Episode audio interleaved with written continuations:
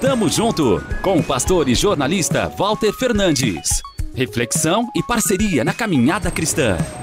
Tamo junto, tamo junto, tamo junto, tamo junto, tamo junto.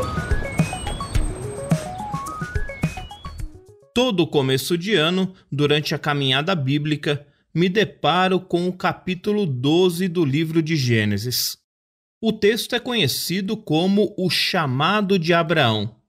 Em linhas gerais, Deus convida aquele homem de Ur dos Caldeus para deixar a sua terra de origem.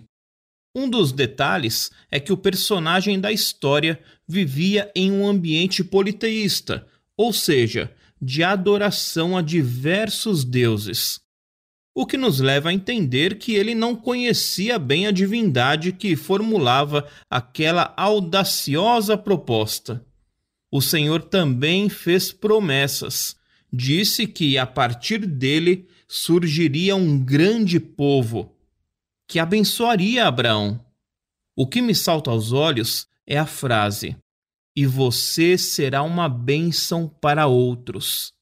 Afinal, é para isto que somos convidados pelo Eterno em nossa vida cotidiana. O que te motiva a acordar cedo? A levantar e encarar mais um dia, a enfrentar o trânsito pesado, a condução lotada, a olhar para a cara do chefe que nem sempre está de bom humor. Deus nos faz um desafio: abençoar pessoas, ser útil, amável, respeitoso, consolar quem perdeu a fé e a esperança o Eterno talvez não te mande para o outro lado do mundo para cumprir esta tarefa. Basta que preste atenção em quem está na outra calçada, ou na mesma que você. Seja uma bênção, onde estiver, para quem precisar, em todo momento. Tamo junto, avante! Tamo junto com o pastor e jornalista Walter Fernandes.